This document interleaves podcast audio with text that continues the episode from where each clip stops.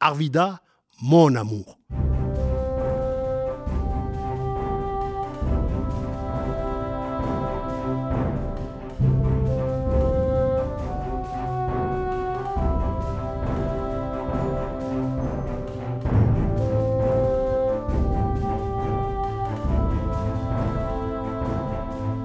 Je m'appelle Mathieu Beauregard.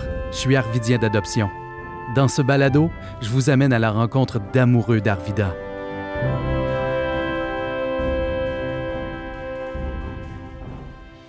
Pour débuter cette nouvelle saison d'Arvida mon amour, je vais rencontrer un témoin privilégié de l'époque dorée du mythique manoir du Saguenay. Daniel Pachon est arrivé en 1970 à Arvida en plein hiver avec sa petite valise pour travailler comme assistant-chef. Il va y œuvrer durant 15 ans. Il aura été le dernier chef à occuper la cuisine du manoir du Saguenay jusqu'à la fermeture au public en 1985. Voici la déclaration d'amour pour Arvida de Daniel Pachon.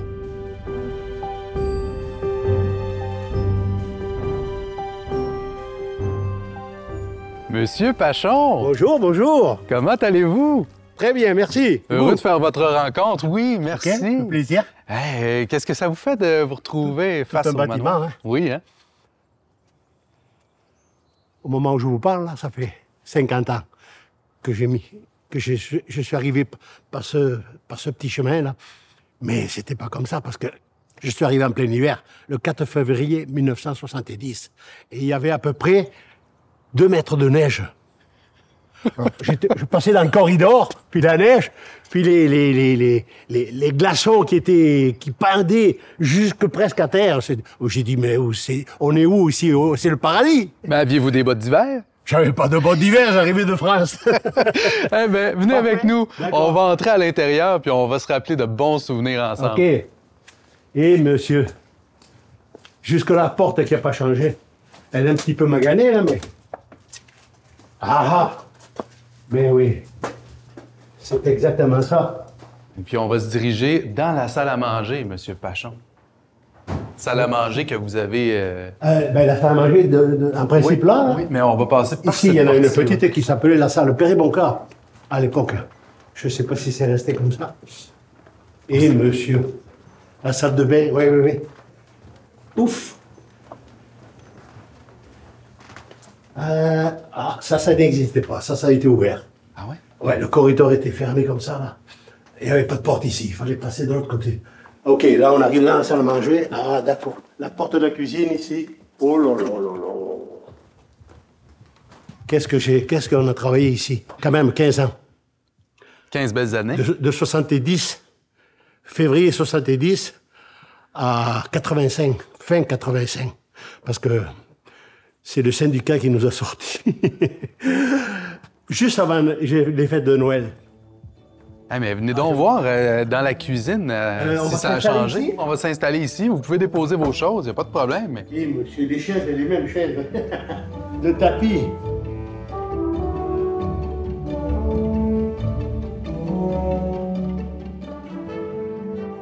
Monsieur Pachon, comment ça a commencé, votre aventure à Arvida?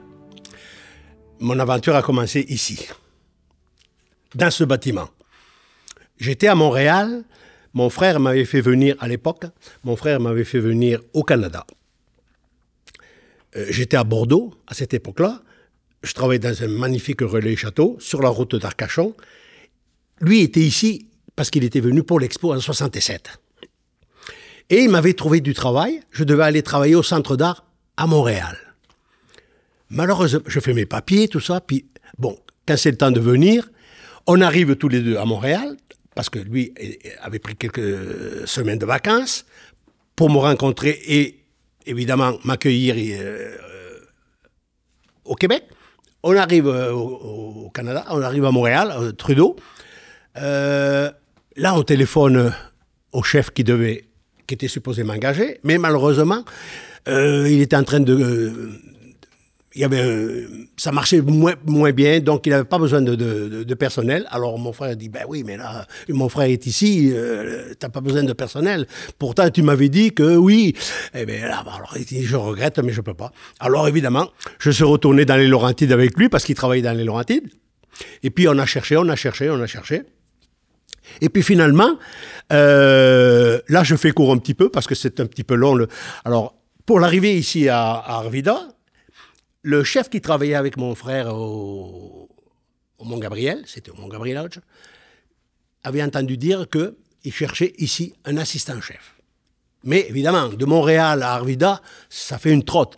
Pour moi, c'était pas grave. J'étais étranger, enfin étranger, si on veut, dire. J'arrivais au pays, donc travailler à, à, Ottawa, travailler à Montréal ou travailler à Arvida, pour moi, c'était pareil. Alors évidemment, bon, on s'entend avec les conditions avec le, le, le, chef ici, le directeur, et puis oui, ils sont prêts à m'accueillir. Alors c'est parfait. Euh, je me pointe ici, euh, c'est-à-dire je pars, je pars de Montréal, évidemment. J'avais pas de voiture, donc en autobus. Toute une promenade en autobus? Oh là là, alors toute une promenade en autobus. Euh, D'abord, premièrement, euh, Mont-Gabriel, euh, Montréal, centre-ville. Centre-ville, Chicoutimi, mais c'était pas des autobus comme aujourd'hui, et le parc n'était pas à deux voies, non, ou à quatre voies comme il est aujourd'hui. Donc c'était assez long. Et puis, c'était tellement long que moi, j'avais jamais vu un parc des Laurentides aussi vaste, avec de, de, des lacs comme ça, puis des sapinettes partout. Puis assez que je. En plus, il n'y avait pas tant de monde que ça le, dans l'autobus, il était à peu près à moitié. Et puis, euh, je, me, je me suis levé de ma place et j'étais voir euh, le chauffeur d'autobus pour lui demander si s'était pas trompé. ah, quelle ne me fut pas ma surprise, il m'a dit va, va te rasseoir. Il dit je sais où je vais, je t'appellerai quand ce sera le temps. je me suis rassis parce que j'ai dit c'est pas possible. On est dans un chemin de bois ici. C'est. Et puis évidemment, il s'est arrêté au rond-point à Sainte-Thérèse et il m'a dit tu peux descendre, c'est là. Le manoir du Saguenay est à peu près à 500 mètres et tu le verras. Tu pourras pas le manquer, tu vas le voir, un gros bâtiment. Et à quoi ça vous a fait penser quand vous avez vu le manoir? Ah ben je me suis dit, oh, oh, oh, d'abord, premièrement, est, il est un peu isolé d'Arvida, hein, le manoir du Saguenay. quand je suis arrivé, évidemment, le 4 février 70, il faisait moins 20, un soleil incroyable, un ciel bleu comme jamais j'avais vu un ciel bleu comme ça en France, et puis de la neige, de la neige. Je pense que la, la, la porte d'entrée, là, il y a à peu près deux mètres de neige. Et je voyais le corridor magnifique à cette neige, là, des, des, des glaçons qui pendaient de, de, de, du toit qui, presque jusqu'à terre. C'était féerique. J'ai dit, ça, c'est un beau manoir, c'est de toute beauté. Ça ressemble à des manoirs qu'on a en Bretagne, en Normandie. Et puis je me suis dit, mais on n'est pas au Canada ici. si, la neige me l'a fait, me l'a fait comprendre. Et les moins, et moins 20 aussi. Et voilà. Alors je suis arrivé ici, évidemment. Ben, j'étais attendu quand même. Euh, J'ouvre la porte, hop, je tombe sur le, le, maître d'hôtel, qui était Monsieur Jean-Yves Boilly. Et il me dit, Monsieur Pachon, oui, euh, Monsieur Pachon, hein, j'avais 24 ans, je me fais, Monsieur Pachon. il me dit, euh, vous êtes attendu, le chef euh, est, allé se reposer chez lui quelques minutes, et il vous attend pour 5h30, 6h pour souper avec lui, dans la salle à manger. Parfait. Fait là, il me monte dans ma chambre. Parce qu'il faut savoir que, bon, j'arrivais ici, mais moi, j'avais pas de maison, j'étais pas marié, j'avais une valise, deux valises, une valise et demie, on va dire. Là. même pas de manteau d'hiver, un petit trench en cuir, là, même pas doublé, rien, là, mais bon, j'avais dit à mon frère, mais ça sera suffisant, ça, pour le Canada. Oh, il dit, t'as pas besoin d'acheter ça en France, il dit, tu verras, il y a tout ce qu'il faut au Canada, t'achèteras ça là-bas, rendu sur place. Alors j'arrive avec ça, il me dit c'est tout ce que vous avez? Ben j'ai dit oui, c'est tout ce que j'ai. Et là il me monte dans la chambre 259, j'ai un souvenir là. Il me dit voilà, tu vas loger ici, puis euh, rendez-vous à 5h30, 6h, le chef vous allez manger avec lui. Parfait. Là j'arrive, je vois ma petite chambre bien faite, un lit simple évidemment, un lavabo dans la, dans, la chambre, un beau garde-robe. Et puis je commence à défaire mes affaires, là, puis bon, je m'habille un petit peu chic parce que la première fois, hein, alors évidemment, à 6 heures, je descends. Et effectivement, le chef, euh, le chef René de Villers, c'est un Suisse, il m'attendait. Alors évidemment, on a fait connaissance, on a placoté de l'Europe, on a placoté de la France, de la Suisse, on a mangé évidemment, bien comme il faut. Puis il me dit, bon, on commence demain matin. évidemment, le matin, je mets le réveil, une heure trop tôt, parce que j'étais nerveux. puis je descends en, cuisine.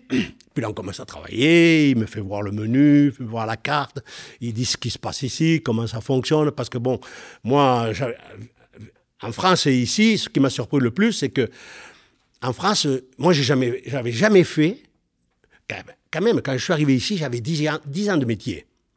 Donc j'étais quand même euh, sous-chef en France. Hein. Et puis, euh, mais on ne travaillait pas comme ici. Ici, c'était encore le, le, le, summum de la gastronomie, si vous voulez. Ici, c'était le Châteaubriand bouquetière, avec une sauce béarnaise, euh, le coco vin, le vol au vent, le, bœuf bourguignon. C'était le filet de sol, amandine, les truites. Enfin, euh, c'était des choses qui étaient, à, à mon goût, à moi, un petit peu passées chez nous, là. Alors euh, j'ai dit, bon, mon Dieu, c'est très facile, en fait, c'est des choses que j'ai vues déjà depuis longtemps. Je trouve ça... Remarquez qu'aujourd'hui, ça a bien changé tout ça. Ah ben j'ai dit c'est parfait. Alors euh, je regarde la carte, tout ça, on fait une mise en place. Et puis dit demain on a une noce, tu vois, quelqu'un qui fait des pièces montées là, tout ça là. Lui il est attitré aux pièces montées, il fait que des pièces montées. Euh, de toute la semaine, il fait des pièces montées. Alors évidemment, les pièces montées, c'était pour en bas, pour la chandelle. On avait un buffet chaud et froid à partir du jeudi, vendredi, samedi, trois fois par semaine. Et ça, Mais euh, ça, c'était, ça, c'était après le service du soir ici. Au restaurant? oui, la salle à manger ici ouvrait de 6h à 8h. On fermait à 8 heures, et imaginez-vous, on fermait à 8 heures. À 8 heures, c'est l'heure où on commence, normalement. on fermait, mais c'était comme ça. C'est pas moi qui ai fait les lois. Alors, à 8 heures, par contre, il y avait, on descendait la nourriture en bas, il y avait une salle avec un orchestre, et ils appelaient ça le souper à la chandelle. Mais c'était relativement bon marché. Donc, euh, c'était facile pour les gens. Et puis, ils passaient toute la soirée. Il y avait le bar, il y avait. les gens se levaient, c'était à leur rythme, là. ça permettait à monsieur, madame, tout le monde de pouvoir fréquenter voilà. Voilà, c'était un peu ça. Parce qu'il faut, il faut le dire, euh, la carte était quand même assez élevé à l'époque, puis c'était pas tout le monde qui était prêt à mettre 25, 30, 40 dollars. Imaginez-vous à l'époque, 25, 30 dollars, 40 dollars pour euh, une, table d'hôte ou, manger à la carte. Mais il s'en est passé des choses ici, M. Pachon, des réceptions, des mariages, des événements. J'ai jamais fait autant de noces que pendant ces 15 ans. Il faut dire que c'était la mode. On se mariait, on allait à l'église, on se mariait à l'église, il y avait la réception, des repas, évidemment, on avait des, menus de, de, de, de, noces. On avait évidemment les buffets, qui étaient excessivement populaires, mais on n'avait pas que les buffets, on avait, les gens pouvaient manger un une, petite entrée, un potage, le plat principal, le dessert.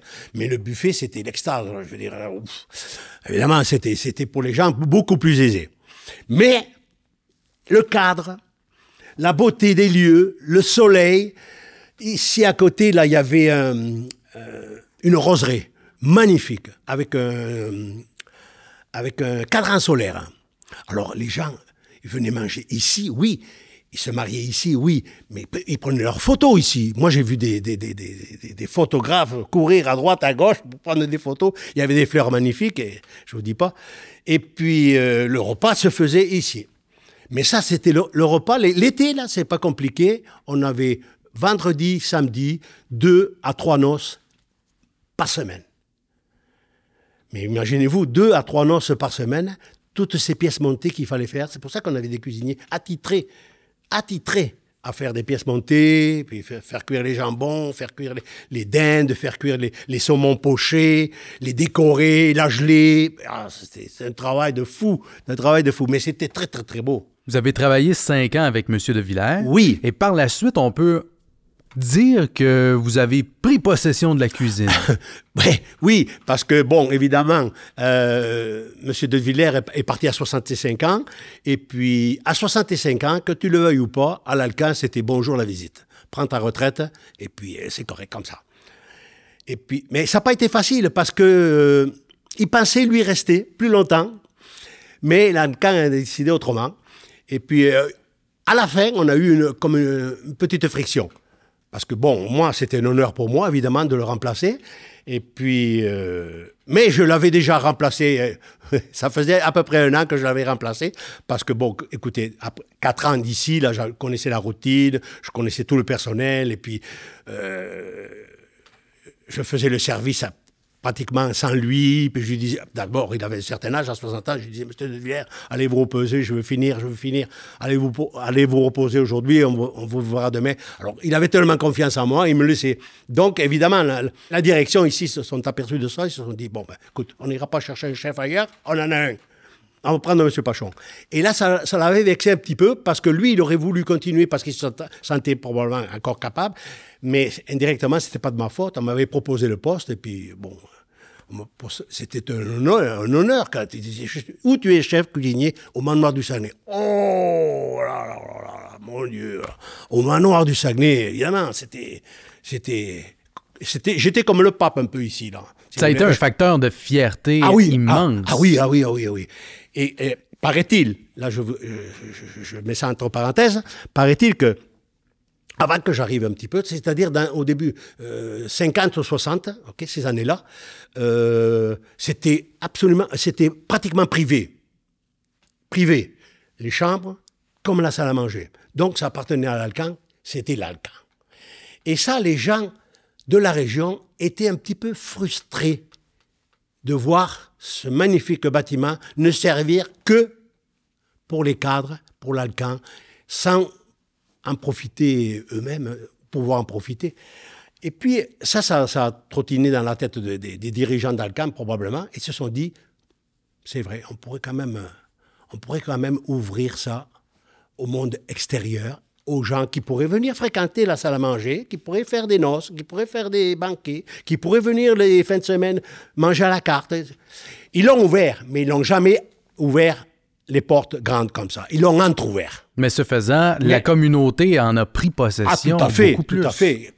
Quand, euh, les gens ont commencé à venir, évidemment, ils l'ont fréquenté. euh, c'était plus le temps de refermer les portes, c'était trop tard. Il y, a, il y a beaucoup de fierté qui émane de ce manoir-là. Les gens qui habitent euh, dans le quartier, même un peu plus loin dans Arvida, c'est un point central. On aime le manoir. Oui. Pourquoi pensez-vous que, qu'on apprécie encore aujourd'hui autant ce, ce bâtiment Parce que je crois que les gens en ont été privés, un peu, en partie. Peut-être pas tout, là, mais en partie. Ils voyaient ce bâtiment-là sans pouvoir y rentrer, sans pouvoir manger, manger une belle assiette, sans pouvoir. Ils se disaient, c'est pas normal qu'on ait ça ici à Arvida, là, sans pouvoir en profiter. Donc, en partie, c'est peut-être peut-être ça. Puis bon, après vous regardez l'immensité et puis la, beauté du bâtiment qui est quand même extraordinaire. On voit pas ça partout. Moi, je l'appelais mon petit château Frontenac. C'était pas pour rien à l'époque. Alors évidemment, les gens euh, l'ont aimé et puis euh, ils l'ont adopté tout de suite. C'était permis pour eux de venir ici, alors ils en ont profité, vous comprenez. Mais écoutez, c'était euh, bon, c'est encore beau, mais c'est mais c'est rien à comparer à ce que c'était dans les années 60, 70, 80. C'était il y avait le personnel pour évidemment. Aujourd'hui, c'est on voit pas ça comme ça, mais, le bâtiment est toujours là. Et, il est fier. Ils, ont- refait complètement la toiture euh, il y a quelques années, j'imagine, parce que moi, chez moi, mon souvenir c'était du bardeau de- de- d'asphalte. Puis là aujourd'hui, c'est tout de la tôle euh, d'aluminium. C'est de toute beauté, ça va très bien. Justement, l'aluminium avec l'aluminium. Puis je ne sais pas si vous avez vu à l'entrée, il y a une rampe qui monte à l'étage, aux chambres. C'est tout en aluminium, ça aussi. Mais je trouvais ça très, très, très beau. Alors, moi, quand je suis arrivé ici, là, je, je dis, quel bâtiment Et dire que j'ai eu possession de ça pendant deux ans, j'ai dormi ici deux ans de temps. Et j'étais tr- très, très fier. Et puis évidemment, quand on me posait la question, où tu travailles au manoir du Saguenay Ah, ben, Les gens, alors... ah, j'y étais. Ah, ma fille s'est mariée là. Ah, une cousine. Ah, ah, ça c'est. Ah, vous avez, vous avez travaillé au manoir du Saguenay. Ah, ben évidemment. L'Alcan, hein, ah, c'est bien. Hein? C'était une vraie. Ah, ouais. Moi, je ne suis pas le seul. Mais quand on a fermé le manoir du Saguenay, j'ai pas pleuré là, mais parce que j'avais plus l'âge de, de faire ça là. Mais ah ouais, ouais, j'ai versé une larme. Et quand je l'ai appris, c'est bizarre parce que quand j'ai appris la fermeture du, du, mano- du manoir du Saguenay, j'étais à Tokyo. J'étais allé visiter mon frère au Japon. J'étais même pas à Tokyo, j'étais à Kobe. C'est ma belle-mère qui m'avait envoyé un, pas un texto, ça n'existait pas à l'époque là, mais un, Un un télégramme. reçois ça maintenant. Oh, Daniel, euh, je dis, ma belle-mère qui m'envoie un télégramme.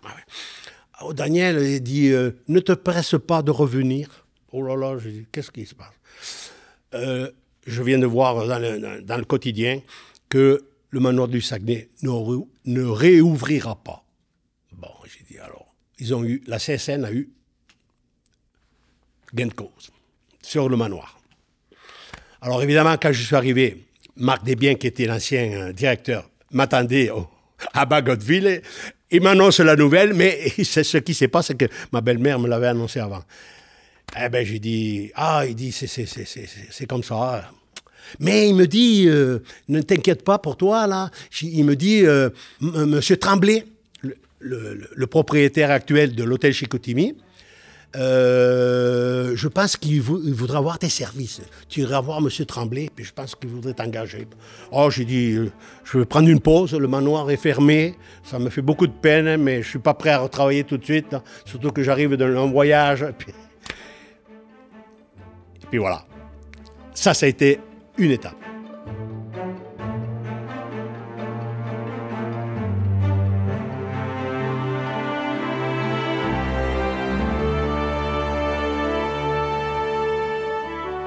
Arvida possède un bâtiment historique et emblématique, le manoir du Saguenay.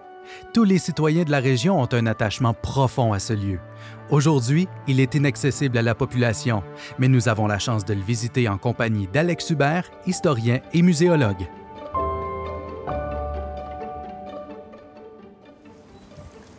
Bonjour Alex Hubert. Bonjour Mathieu. Qu'est-ce que tu peux nous dire, Alex, du manoir du Saguenay monument et bâtiment emblématique euh, d'Arvida? Comme tu l'as mentionné, c'est vraiment un bâtiment emblématique. Puis en rentrant, effectivement, on se téléporte finalement dans l'époque de construction, en 1939-1940, vraiment au tout début de la Seconde Guerre mondiale. Le bâtiment est construit justement pour loger temporairement les travailleurs qui vont venir en très, très grand nombre, justement, à Arvida pour, euh, pour participer à l'effort de guerre. Et ces travailleurs-là n'avaient pas de maison?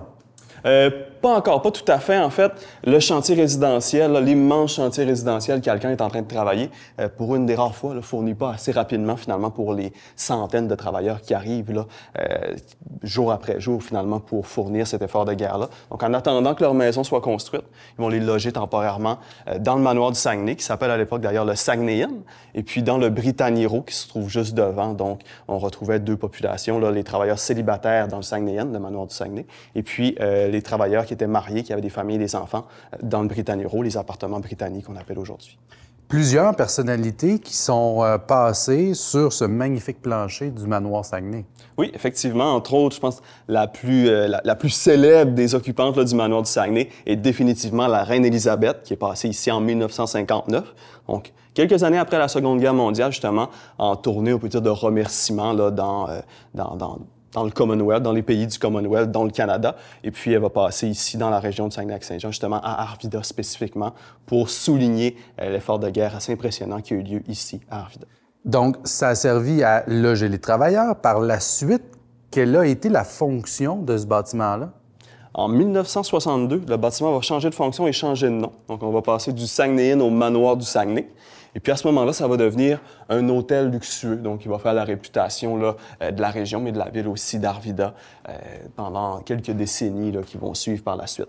Euh, l'hôtel a fermé, lui, dans les années 80 suite à un conflit de travail. Pour se remettre un petit peu dans le contexte, c'est une compagnie qui produit de l'aluminium, qui fabrique des maisons en beaux et d'architectes, des urbanistes, puis qui fait fonctionner aussi un hôtel de luxe. Donc, à un certain moment donné, je pense qu'il y a eu des, choix stratégiques qui ont été faits, puis le manoir a comme ça perdu cette vocation hôtelière-là.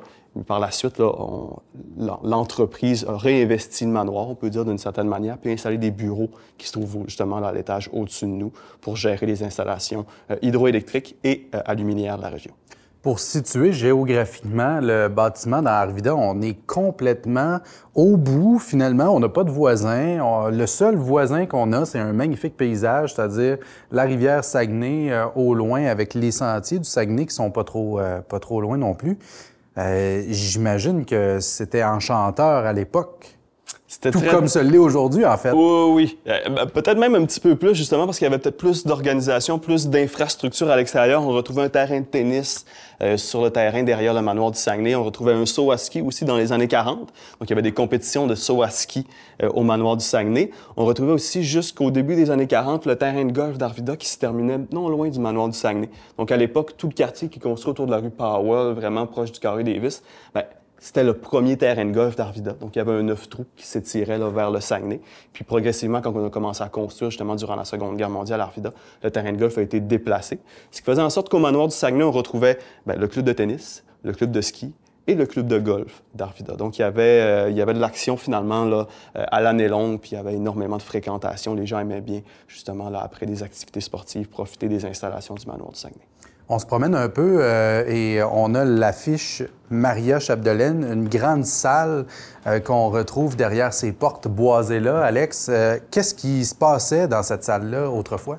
Euh, cette salle-là était reconnue comme étant le cigarro, donc finalement euh, l'endroit où avant ou après les réunions, les cadres, les dirigeants se rassemblaient, profitaient d'un bon, euh, d'un bon cognac, d'un bon cigare, et puis pouvaient se détendre devant l'un des onze foyers d'ailleurs qu'il y, dans le, manoir du Saguenay. Donc on voit les riches boiseries, des boiseries aussi en bois exotique. on va retrouver aussi des fleurs de lys sur les portes en aluminium qui ont été produits ici à Arvida et qui sont d'origine, donc qui datent des années 40. On retrouve aussi derrière la salle la serre, donc, qui aujourd'hui, malheureusement, n'abrite plus de plantes exotiques. Mais à l'époque, justement, durant euh, la Deuxième Guerre mondiale, euh, il y avait toute cette serre-là qui avait été installée justement pour commémorer un petit peu euh, la mission mondiale que s'était donnée Alcan. Comme il fabriquait de l'aluminium à partir de bauxite de Guyane britannique, il y avait aussi des plantes de Guyane britannique qui avaient été importées, donc spécifiquement pour, pour être abritées dans la serre du manoir du Saguenay. Tout était vraiment réfléchi. Oui. Alex, euh, dis-nous un mot sur l'architecture du manoir du Saguenay qui est impressionnante. Oui, tout à fait. Ben, en fait, le manoir du Saguenay a été conçu pour euh, donner l'impression que le bâtiment est là depuis finalement l'époque de la Nouvelle-France. C'est très réussi. Hein, de l'extérieur, on a l'impression que le bâtiment est là depuis plusieurs siècles. C'est vraiment volontaire de la part de l'industrie, de la part de la compagnie de construire ce bâtiment-là de cette manière-là. On s'inspire entre autres des manoirs seigneuriaux qu'on retrouvait justement en Nouvelle-France, mais qu'on retrouvait aussi en France. À certains égards, entre autres la tour d'escalier est très très typique du manoir Jacques-Cartier qu'on retrouvait à Saint-Malo en France. Donc c'est de là que vient l'inspiration. Puis à l'intérieur, on est dans quelque chose de luxueux, de classique, mais aussi de moderne avec l'emploi de l'aluminium, entre autres. Merci beaucoup. Ça fait plaisir. Merci à toi.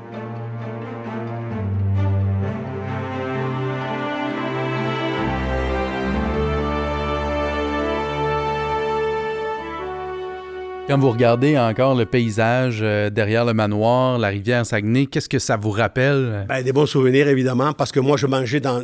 J'avais un petit bureau là où je mangeais tous les, tous les matins. C'était, c'était mon paysage. Ben, tous les matins, évidemment, tout le temps, 24 heures par jour. Surtout que la chambre 200, 259 était ici, juste à côté, en face de la roseraie. Bon, la roseraie n'existe plus, là. Mais derrière la roseraie, vous voyez des poteaux, hein, des poteaux. Il y avait un corde de tennis deux ou trois cordes de tennis parce que les anglophones étaient, aimaient beaucoup le tennis. Et bon, ici, euh, dans les années 60, c'était quand même assez anglophone, Arvidan. Hein? Tout comme Kenegami à l'époque. Voilà. Alors, euh, mais c'était entretenu de façon. Moi, c'était le paradis. Vraiment, vraiment, j'en parle là, puis j'ai encore la chair de poule. Ouais, quitter ça, là, ça m'a fait quelque chose. Monsieur Pachon, vous avez quand même eu l'occasion de recevoir des personnalités incroyables ici. Oui, on a eu des, on a eu des, des, gens du politique, surtout du politique évidemment parce que avec l'usine Arvida qui faisait l'aluminium, euh, il y a eu beaucoup de politiques, des personnalités importantes, ça c'est sûr, des artistes euh, à mon époque euh, internationaux, il y en a eu, mais il n'y en a pas eu. Je me souviens entre autres de Charles Aznavour qui a occupé les lieux pendant probablement une semaine ici. il devait être en tournée dans la région. Ça, ça m'avait frappé. Et puis bon, il y en a eu d'autres, des Québécois, ou surtout des Québécois, Diane Dufresne, des, des, des, sommités comme ça. Mais euh, Sinon, après ça, il y a eu beaucoup, beaucoup de, politiques, euh, des, gens importants. Celle qui remplace la reine, si on veut, à, Ottawa. Le gouverneur général. C'est ça, le directeur général sont venus ici. C'est ça. Il y avait beaucoup de politiques et puis beaucoup de, gens importants. Mais euh, au niveau de il y a eu aussi beaucoup d'artistes de, littéraires, des choses comme ça. Ça, ça, ça, oui, on en a eu beaucoup. Mais bon, à l'époque, euh, on faisait pas attention. hein, Ça, c'était, ça passait, ça revenait, puis c'était ça. Ouais. Oh, mais on a eu des, très, très, très beaux moments. Ah oui, oui, oui. Je me souviens que, oh là là, des belles choses. Mais bon, et aussi ce que je me, je je me souviens, surtout, c'était à chaque départ de directeur, des directeurs de salle de cul d'Ardida, le directeur de, de, de, de, l'énergie électrique, à chaque fois qu'il y avait un départ ou un transfert, ici, on faisait un repas, mais alors quelque chose d'extraordinaire. Et là, euh, j'avais carte blanche. Autant dans, la, dans, la, dans, dans les vins, dans la cave en bas, que sur le menu. Et ça pour Fait un que- cuisinier, là. ah, ça, pour un cuisinier, c'était oh là là là. Alors, les invités ne savaient même pas ce qu'on mangeait. À l'époque, là, imaginez-vous. Hein. Mais je le faisais, évidemment, une fois qu'ils avaient fini de manger, je me présentais, puis j'allais les voir, évidemment, tout le monde. Oh, monsieur Parchon, ah, c'était bon. Monsieur Oui.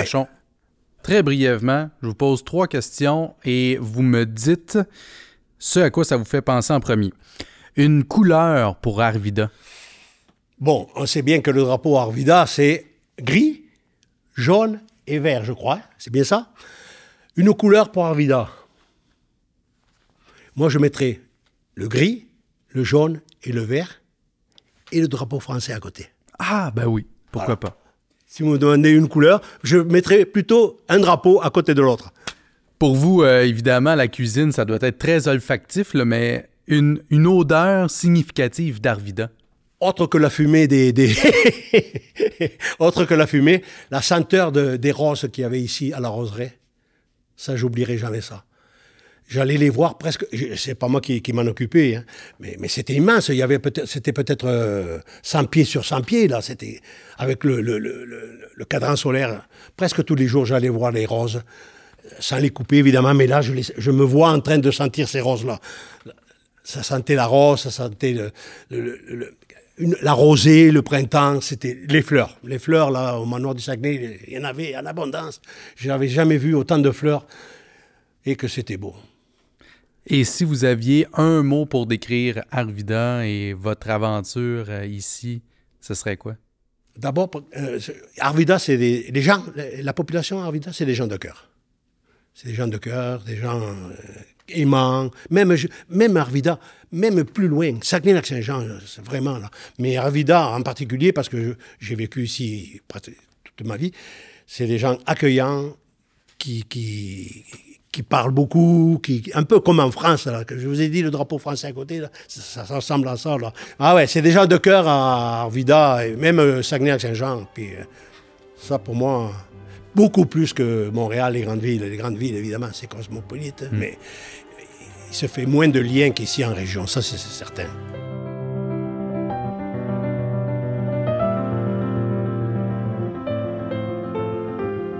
Arvida, merci pour ces 15 années passées ici, au manoir du Saguenay, dans cette région. J'ai presque toujours habité d'ailleurs à Arvida. Maintenant, je suis à Jonquière, mais bon, c'est tout proche d'Arvida. Mais je pense que j'ai pratiquement commencé ma vie ici et je crois que je la finirai également ici. Merci Arvida.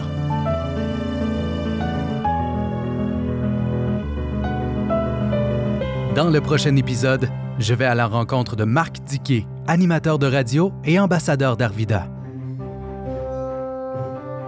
Arvida mon amour est une série produite par Balado Boréal pour le Centre d'histoire Arvida et la ville de Saguenay, grâce au soutien financier d'Hydro-Québec dans le cadre du programme de mise en valeur intégrée du projet Miquois Saguenay. Animation Mathieu Beauregard. Invité Daniel Pachon. Recherche et scénarisation Geneviève Bélanger-Genet. Sylvie Poisson, Alex Hubert et Carl Gaudreau. À la direction de projet et muséologue pour le Centre d'histoire Arvida, Alex Hubert. Coordonnatrice de production, Sylvie Poisson.